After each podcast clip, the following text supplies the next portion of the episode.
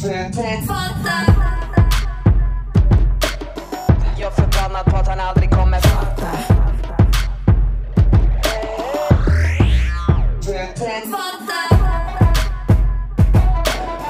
Jag är förbannad på att han aldrig kommer fatta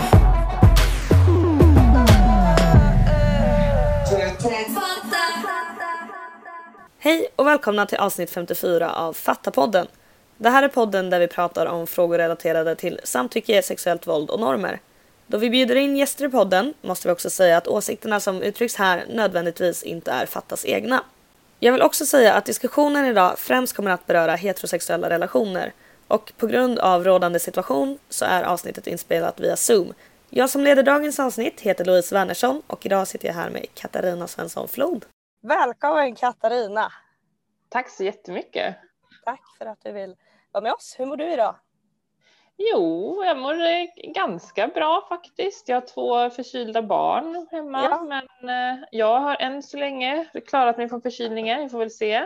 Ja, det är skönt. Vi kanske hör dem lite här i bakgrunden. Så att... Ja, men precis. Jag har en treåring och en sex månaders, så det Ja. kan mycket väl vara så att de hörs lite här och där. Då tänkte jag att eh, du och jag ska prata en del om ungas kanske hårdare sexvanor.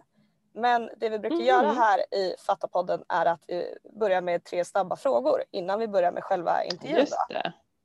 Så Mm. jag tänkte börja med dem helt enkelt. Ja. Så först så undrar jag, vart skulle du helst vilja resa när man får resa helt obehindrat igen? Alltså det här, jag är så, det är så tråkigt så, men jag tycker inte om att resa. Jag vill vara kvar hemma. Får jag Det är svara det? jättehärligt, det får du verkligen svara. Ja. Jag trivs väldigt bra hemma där jag bor, så jag reser helst ingenstans. Ja, det är underbart. Så får man verkligen vara. Eh, sen undrar jag också, hur har det gått för dig att jobba under coronatider? Ja, jag hade ju tur. Alltså, jag gick hem på föräldraledighet precis när allting eh, liksom slog till, så att jag har inte jobbat någonting under corona.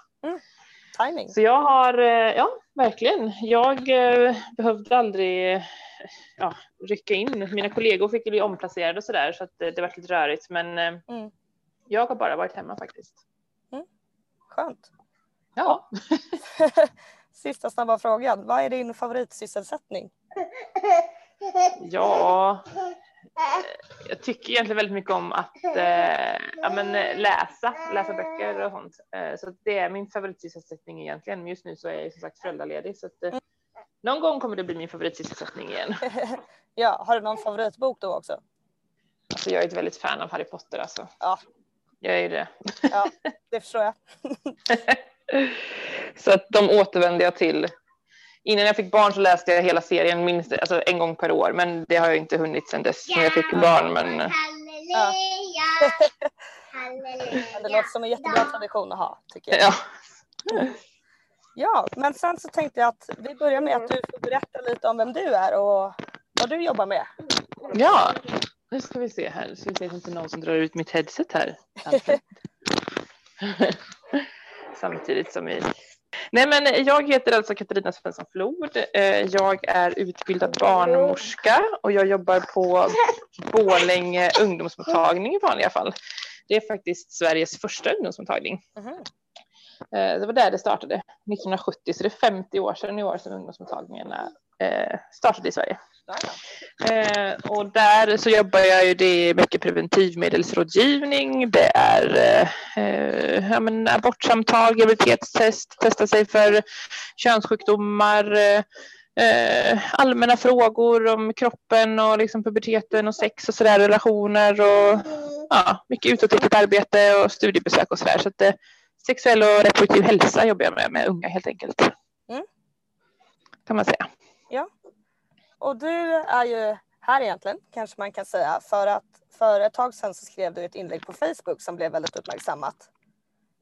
Och det här handlar ju då om att det är många unga tjejer framförallt som kommer in till dig och berättar att de har fått skador eller har problem på grund av hårt sex. Mm, Eh, det och stämmer. ja, sen så skrevs det massa artiklar om det här och du väckte väl en liten debatt runt de här frågorna kan man säga. Ja. Vad var det som fick dig att lägga upp det här inlägget? Var det något besök som liksom var droppen eller var det som en trend du märkte att det var fler och fler som kom med liknande skador? alltså nu har jag ju varit föräldraledig i några månader då, så Mm. det var ju inte så att det var ett specifikt besök, utan eh, det var väl att jag kände att jag liksom, jag funderar ju ändå mycket på mitt jobb även när jag är hemma. Jag älskar ju mitt Mm. jobb liksom och eh, jag följer mycket men olika konton på sociala medier från tjejjourer och, och liknande som också liksom pratar om den här problematiken. Och då kände jag liksom att men herregud, jag känner ju igen det här de pratar om och, och det som liksom ungdomar lyfter. Eh, och så kände jag att jag känner en väldigt maktlöshet och frustration i det här. Så att, eh, det var väl det att till slut bara nej, men ja, jag var så eh, ja, jag ville verkligen lyfta det helt enkelt från mitt perspektiv också. Ja. Eh, Så det var väl det helt enkelt, att, eh, att det Ja. liksom var en eh, lång tid av frustration helt enkelt som utmynnade i det här inlägget som sen spreds. Och jag menar, jag tycker att det har ju pratats om ett tag innan liksom, att det är andra som har lyft det här, men jag slog väl an någon ton i, när jag skrev, var väl ganska upprörd när jag skrev det, så jag skrev det väl ganska bara, ja, rakt på och att det slog väl an någon ton som många kunde ta till sig eller också att jag var på rätt plats vid rätt tillfälle liksom. Mm. Jag tänkte lite på hur de här besöken går till då. När tjejerna kommer Mm. till dig och har de här typen av skadorna. Är det så att de vill erkänna, eller vad man ska säga, var de kommer ifrån? Eller? Nej, alltså det skulle jag väl inte säga. Alltså, det här liksom skador och sår, alltså det är liksom en så stort, eh, stort begrepp. Alltså det är liksom, eh, de flesta har ju kanske liksom att det är sår liksom, som självsprickor och liksom mindre sår eller vad man ska säga. Det är inte Mm. jättemånga som har liksom stora, alltså det är verkligen, man måste komma ihåg att det finns en, en skala på, liksom, eh, på det här. Ja. Eh, och, eh, men det är, de flesta söker liksom för eh, ja, men besvär, att det gör ont eller att det blöder kanske i samband med sex eller att det liksom eh, ja, sveda, irritation liksom. Och då eh, försöker man ju alltid ja, men hitta orsaken till det. Liksom. Är det så att du har en svampinfektion eller har du en könssjukdom eller eh, ja, men tvättar du dig på fel sätt eller eh, rakar du dig på fel sätt eller ja. Eh, och sen så kommer man oftast in då på, eller jag gör det, liksom, men när, vilka situationer, vilka sexsituationer gör det ont? Vilka ställningar gör det ont? Gör det alltid ont? Eh, och så där. Eh, och ofta tycker jag då att man kommer in på att det liksom eh, ja, att man inte alltid att man inte alltid är kanske så sugen, eh, att man ställer upp ganska mycket, att Mm. man har ja, men att man tycker att ja, men det är klart vi ska ha sex vi ihop eller eh, alltså där och att eh, ja, men det kanske är sex som man inte alltid vill ha. Mm. Eh, men att man ser det som att jo, men ah, det ingår liksom i en relation eller sex, eh, det kan göra lite ont ibland. Det, gör det för mina tjejkompisar också. Eller nej, men vi gillar det här lite tuffare sexet med lite hårda tag liksom eller så, så kan de uttrycka sig. Eh, så att eh, jag tycker att när man eh, frågar mer och mer så tycker jag det framkommer att liksom ja, det har liksom ofta, inte alltid såklart, men ofta med liksom, ja, hur man har sex och hur man ser på sig själv och, eh, och liksom relation till sin kropp på något sätt. Det är många gånger, många tjejer som upplever att ja, men min kropp är till för att liggas med liksom. Ja. Det låter ju eh, jättesorgligt nästan. Att det ska behöva vara så. Ja. Eh, vad, Mm. vad tror du att det kan bero på? Att det är många tjejer som har den bilden på sex? Ja, men dels är det ju någon liksom, grundläggande brist på kunskap vi har. Liksom. Vi, vi har inte fått med oss alltså, ja, men, bra, rätt kunskap om våra kroppar och hur det fungerar. Alltså, det här med lust och vikten av att vara tillräckligt upphetsad och vad det kan göra med kroppen om man inte är det och om man liksom hela tiden testar nya saker fast man inte vill. Alltså, det måste komma ihåg att vill man testa nya saker och liksom så, fine, men det skulle liksom, de jag pratar om är ju inte alltid så sugna på det men känner sig pressade att göra det. Och, och, att då inte ha koll på hur kroppen fungerar, eh, där har vi ju liksom en stor, eh, en stor orsak tror jag, liksom bristande sexualundervisningen. Sen så säger, pratar ju ungdomarna själva eh, om att, det liksom, eh, att man har blivit inspirerad eller fått så här, ja, men det här vill vi testa för det har vi sett i porren eller eh, att, liksom, ja, att det kommer därifrån, synen på sex helt enkelt. Så att jag är, eh, ja, jag eh, känner, ja, men jag känner mig väldigt ledsen och frustrerad liksom över att vi bara struntar i det här.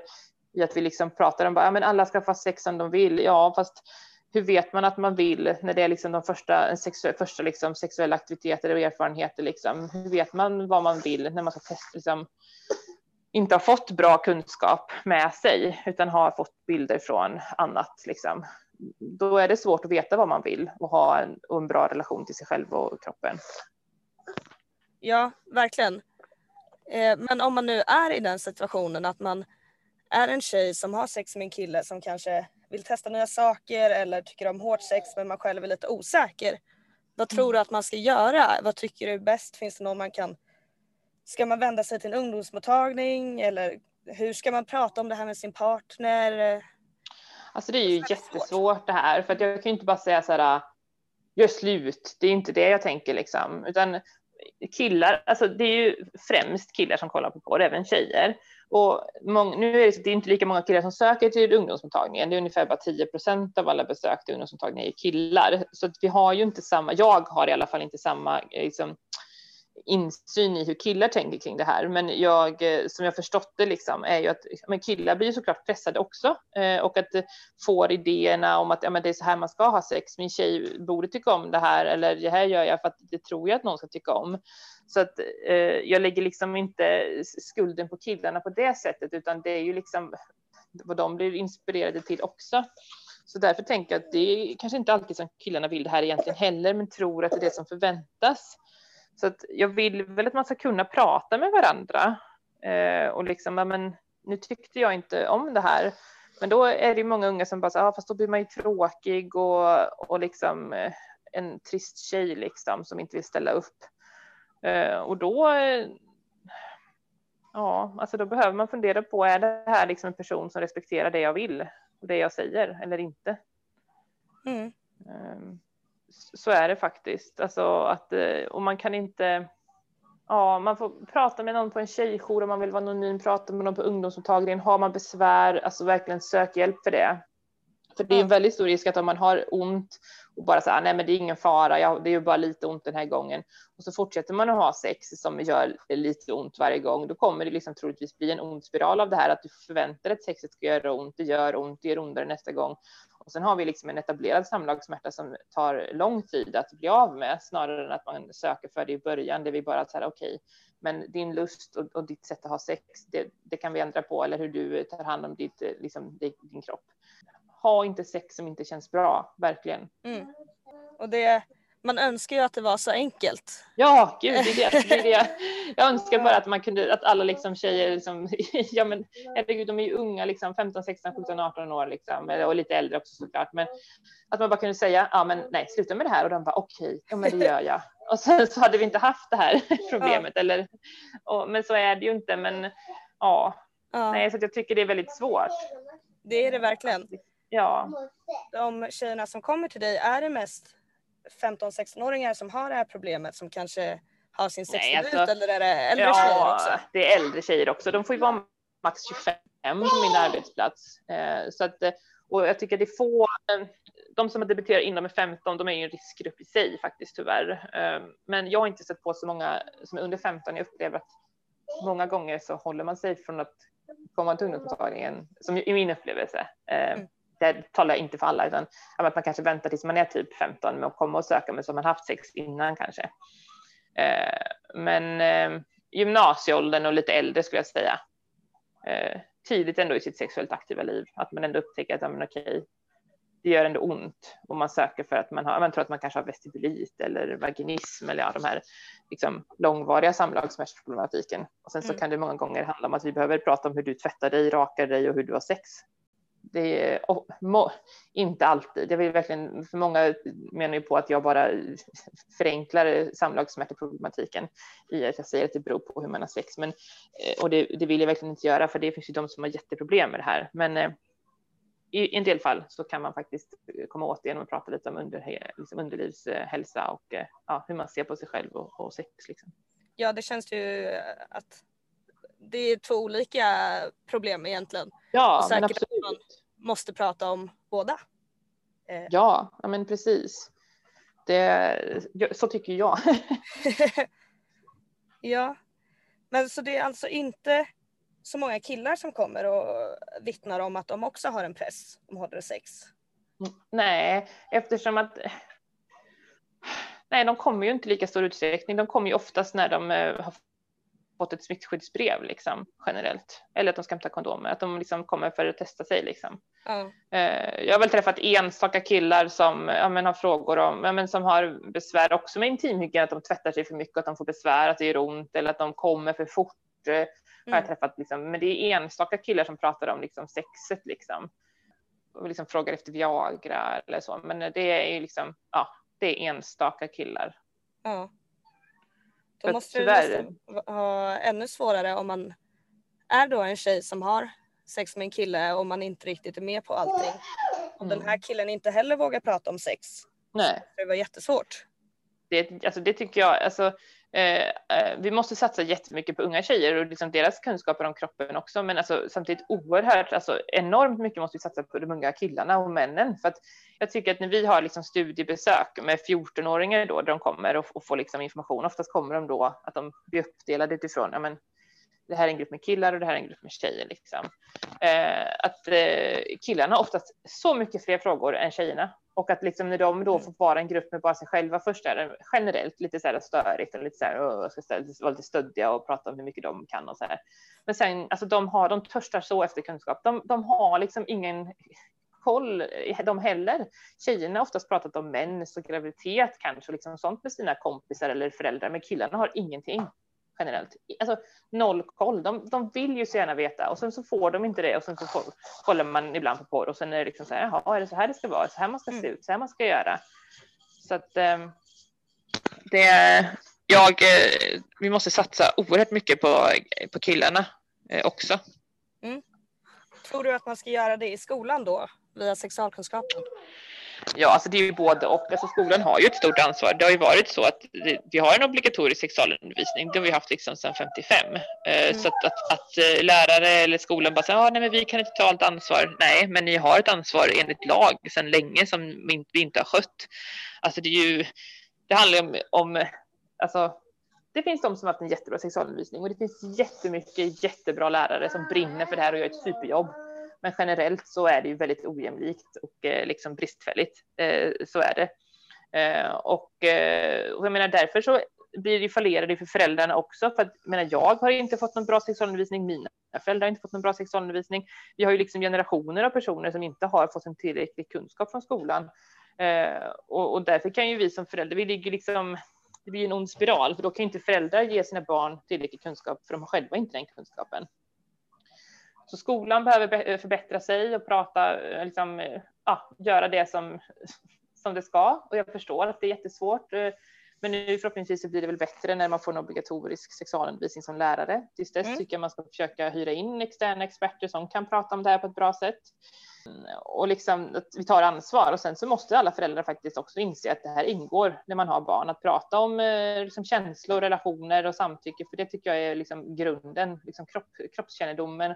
Mm. och liksom eh, och inte bara prata om, det här vi pratar om samtycke till exempel, inte bara prata om att hur ger jag mitt samtycke, hur uttrycker jag att jag vill någonting, utan att vi också pratar om hur, hur tolkar jag, hur liksom, hur ser jag att någon annan vill, inte vill, att, att, att kunna hantera ett nej. Det är ju jätteviktigt, att liksom den andra sidan av samtycket, hur, hur hanterar jag att någon inte vill det här med mig eh, och hur förstår jag att den inte vill? För vi kan inte bara lägga ansvaret på att man ska uttrycka att man inte vill, man måste också kunna förstå när någon annan inte vill. Det är ju jättesmart. Mm. Verkligen. Tror du inte att det är svårt för föräldrar att prata om sex och samlevnad med sina barn? Jo, herregud, det är det. Alltså, ja, alltså det låter ju så himla enkelt när jag bara, med era barn, skolan sköter ett jobb, det är klart sen. Ja. Men jag förstår ju att det inte är så lätt, för jag, nu, jag är ju barnmorska och jag älskar att prata om de här sakerna och jag kan ändå inte säga helt rätt, nu är min dotter bara tre. Mm. Men eh, alltså, jag, förstår det. Och jag liksom, det är klart jag vill bara kunna ge något enkelt svar, men och jag, samtidigt så behöver ju vi, ehm, ja, men, om man tycker det är så jobbigt, ja, men försök att hitta någon bok då. Om du ska, om du, helst ska du prata med dina barn redan från så att de är små och bygga på liksom. Att när man är liten, man pratar om hur det känns när man är en bra kompis och hur känns det i magen när du pratar med den här eller eh, hur är man snäll och när någon inte vill krama så gör man inte det och jag, alltså bla bla bla, liksom vidare så bygger man ju på det här. Liksom, har man nu en tonåring och känner att okej, okay, jag har inte pratat någonting med min tonåring och jag, hur ska jag göra? Ja, men skicka någon länk då på ett bra, något bra eh, hemsida du hittar eller eh, tagga din ungdom i något inlägg eller låna hem lite böcker på biblioteket och lägga in i ungdomens eh, liksom, rum eller liksom ifall man tycker det är så jobbigt så kanske man kan starta ett samtal åtminstone utifrån det. Ja, alltså hellre, hellre ett eller flera pinsamma försök än inget alls alltså. Ja, verkligen det är så. Jag menar, jag hade, min mamma gjorde när vi var ute och övningskörde så bara, du Katarina, det här med sex, så jag är på att köra i diket liksom. Men då kunde jag inte fly någonstans och så behövde vi inte titta på varandra tänkte hon. Så att, ja, då fick jag liksom så här, tänk på att vara rädd om dig och skydda dig. Ja, nu kan vi köra vidare. Typ, ja, okej. Okay. Mycket huvudet när man också ska övningsköra. Ja, jag tycker det. Men hon körde samma sak med mig och mina syskon så att det Nej, så att jag förstår. Jag har absolut den fullaste respekten för både lärare och föräldrar. Alltså liksom, jag vet, jag förstår att det inte är lätt och att uh, man kan känna en frustration. Jag bara, ja, men vi måste försöka i alla fall. Ja, man kan ju börja där och sen ja. låta det bli pinsamt och jobbigt. Men att ja. försöka är verkligen en bra start. Och nu har ja. ju regeringen också fattat ett beslut att mm. alla lärare ska mm. utbildas inom sexualkunskap och samlevnad. Mm. Så det är ju väldigt kul.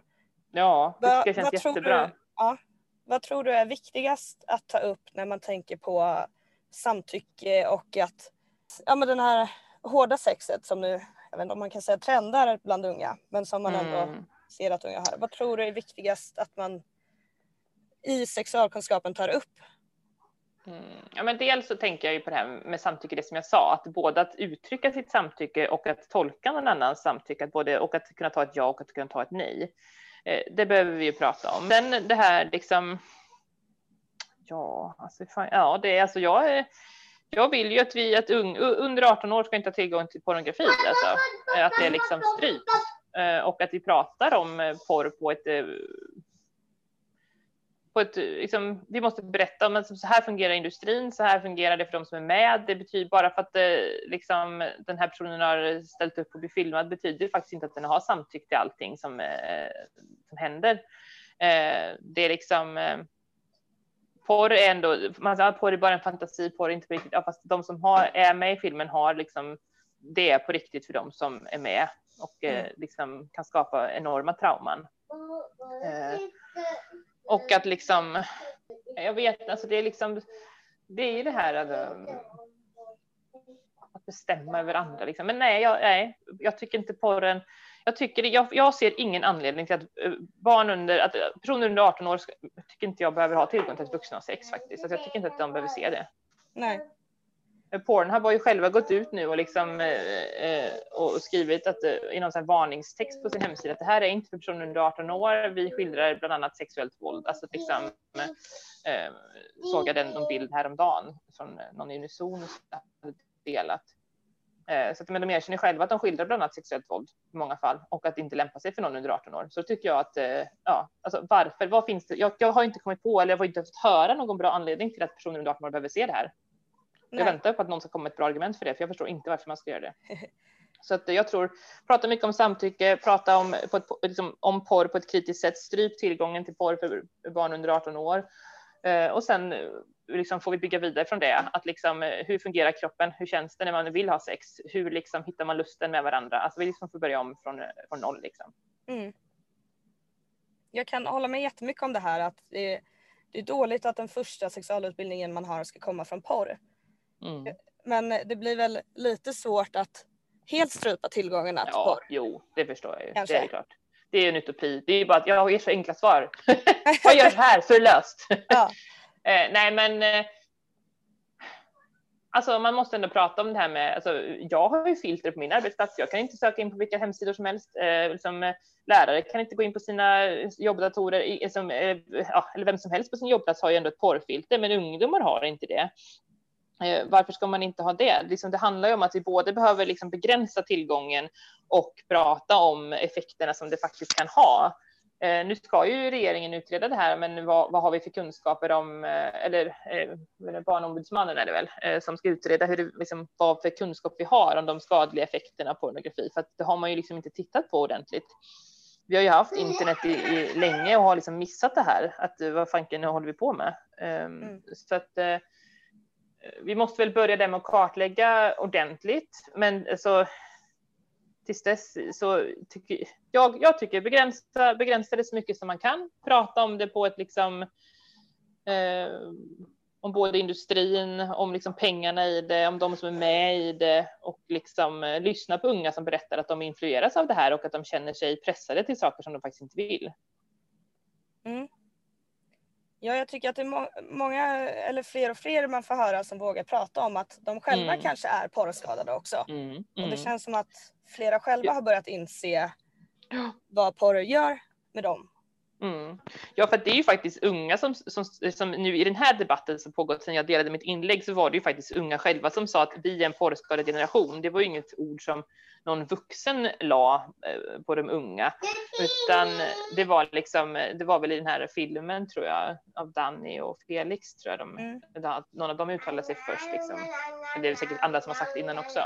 Men att det faktiskt var unga själva som sa vi är en porrskadad generation, hjälp oss och vi bara nej, den är inte alls. Det finns ingen forskning som säger att man blir skadad av porr. Nej, okej, ursäkta att vi försökte säga någonting här, men inte vill lyssna.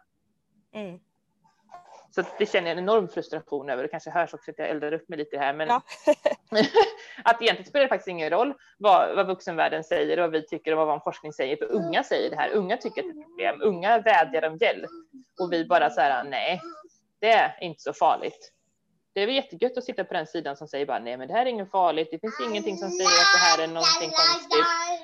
Men alltså, ja, alla som nej, då vill jag lyssna hellre på SNAF eh, som är som sexualundervisning jag aldrig fått och, eller aldrig fick och eh, ja, men de unga killarna som har gått ut nu och tjejjourerna som berättar om sina vittnesmål, ungarelationer.se som har fått in enormt mycket i sin årsrapport. Och det är de, det är därför jag skrev där, för att jag ville lyfta vad unga har sagt till mig. Alltså herregud, jag är ju inte bättre än någon annan vuxen. Det är de unga vi ska prata om. Ja, det låter väl äh, jätterimligt. ja. Att lyssna på unga när man pratar om ungas sexvanor. Det låter ja, men faktiskt, tycker jag. Herregud, jag tycker det. Men det är, ja, jag vet inte. Jag har blivit kallad lite moralist och alarmist och jag har ljugit ja. och att jag är inkompetent. Och, ja. Varför ja. tror du att det är så många som reagerar på det sättet när de får höra det du säger?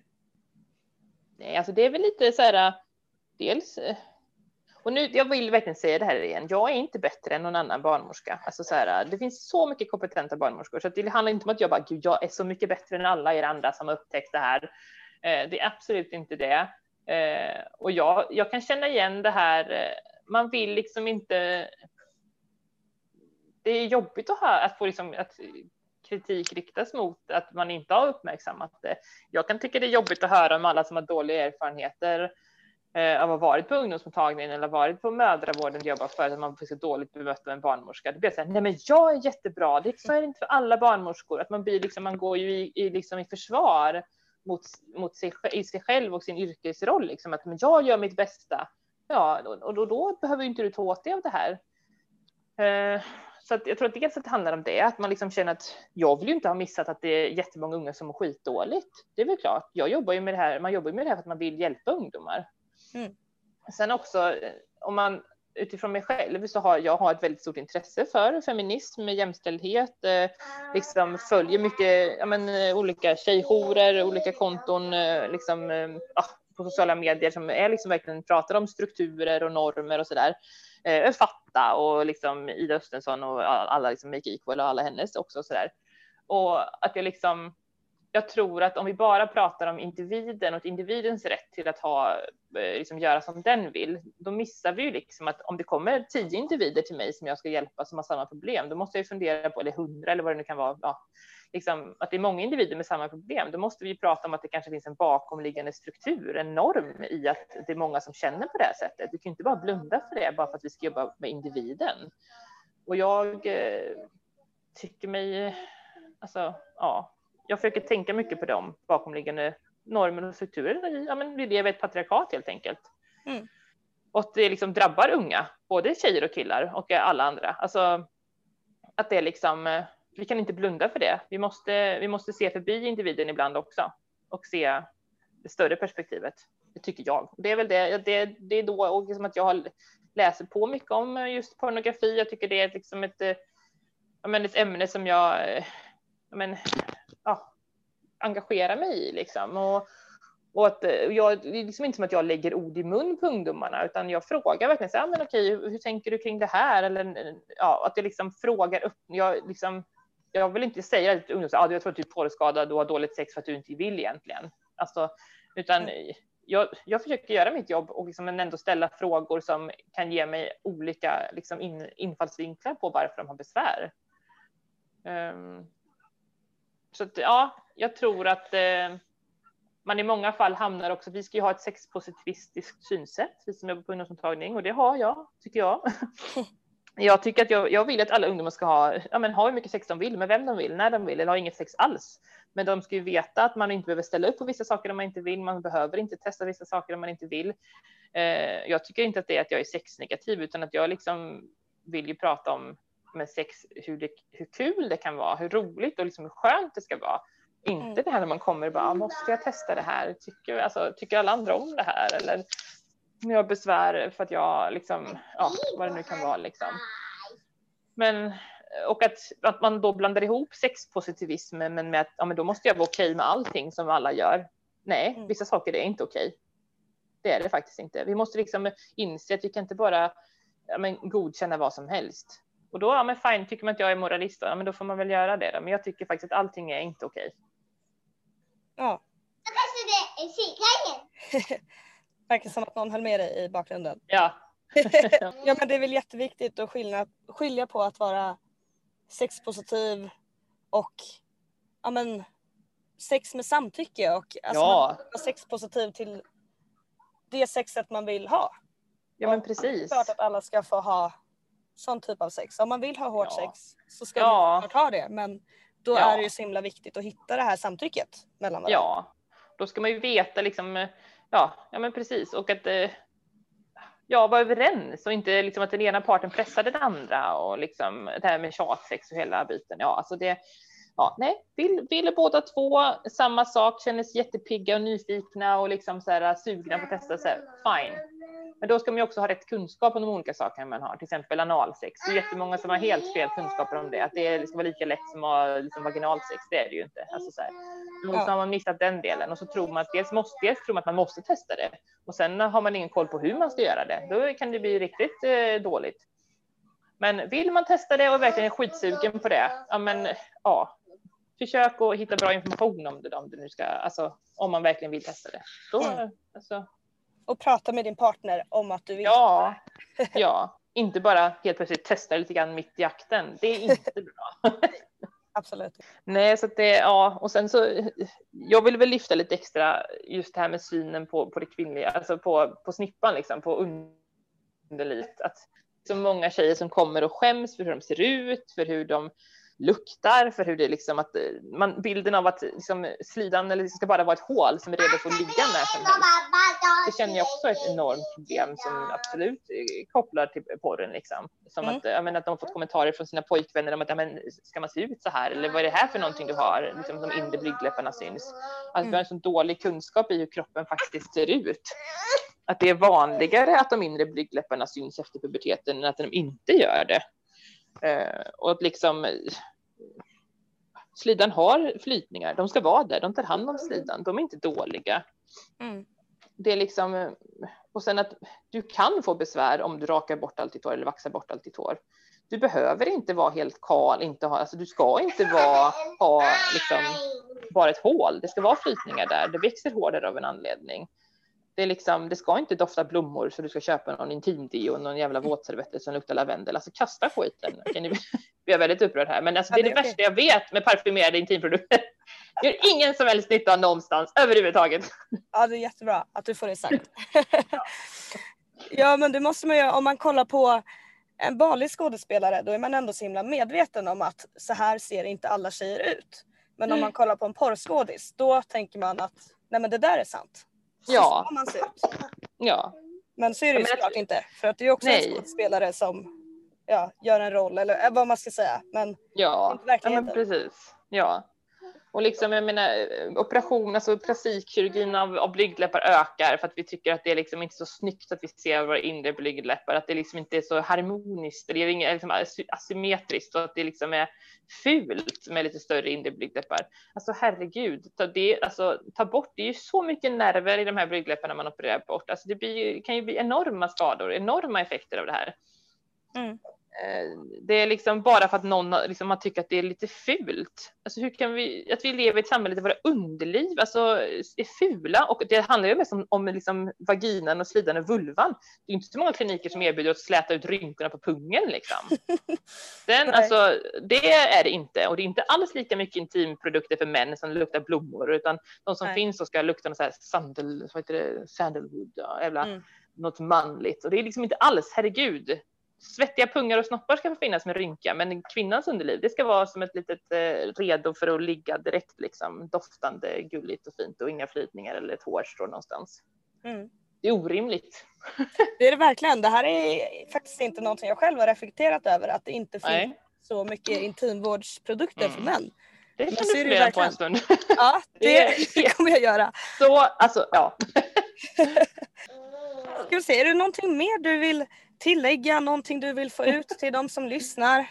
Ungdomarna eller till föräldrarna eller till lärarna eller till vem som helst. Ja, men eh, till alla lärare som faktiskt försöker och eh, liksom vill. Ni gör, oftast gör ni ett jättebra jobb. Tack för att ni försöker. Och till alla föräldrar, försök prata med era barn. Hellre misslyckade och pinsamma försök än inga försök alls. Då visar ni att ni bryr er. Och till alla ungdomar, alltså gör bara det som känns bra innan, under tiden och efteråt. Och alltså lyssna på kroppen. Kroppen eh, den är, sköter sig själv och tar hand om sig själv. Och tvätta er aldrig med tvål under förhuden eller i slidan och släng alla parfymerade produkter. Det är väl typ det. Ja.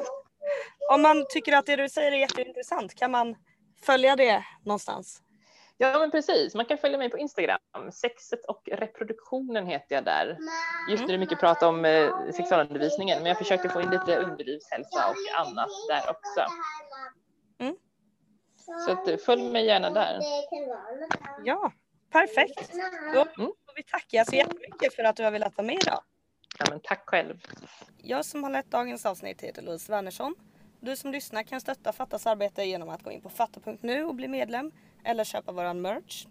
Du kan även gå in på vår Patreon och bli månadsgivare. Vill du komma i kontakt med oss som gör podden? Då kan du mejla fattapodden fatta.nu. Och glöm inte att följa oss i din app. Hej då!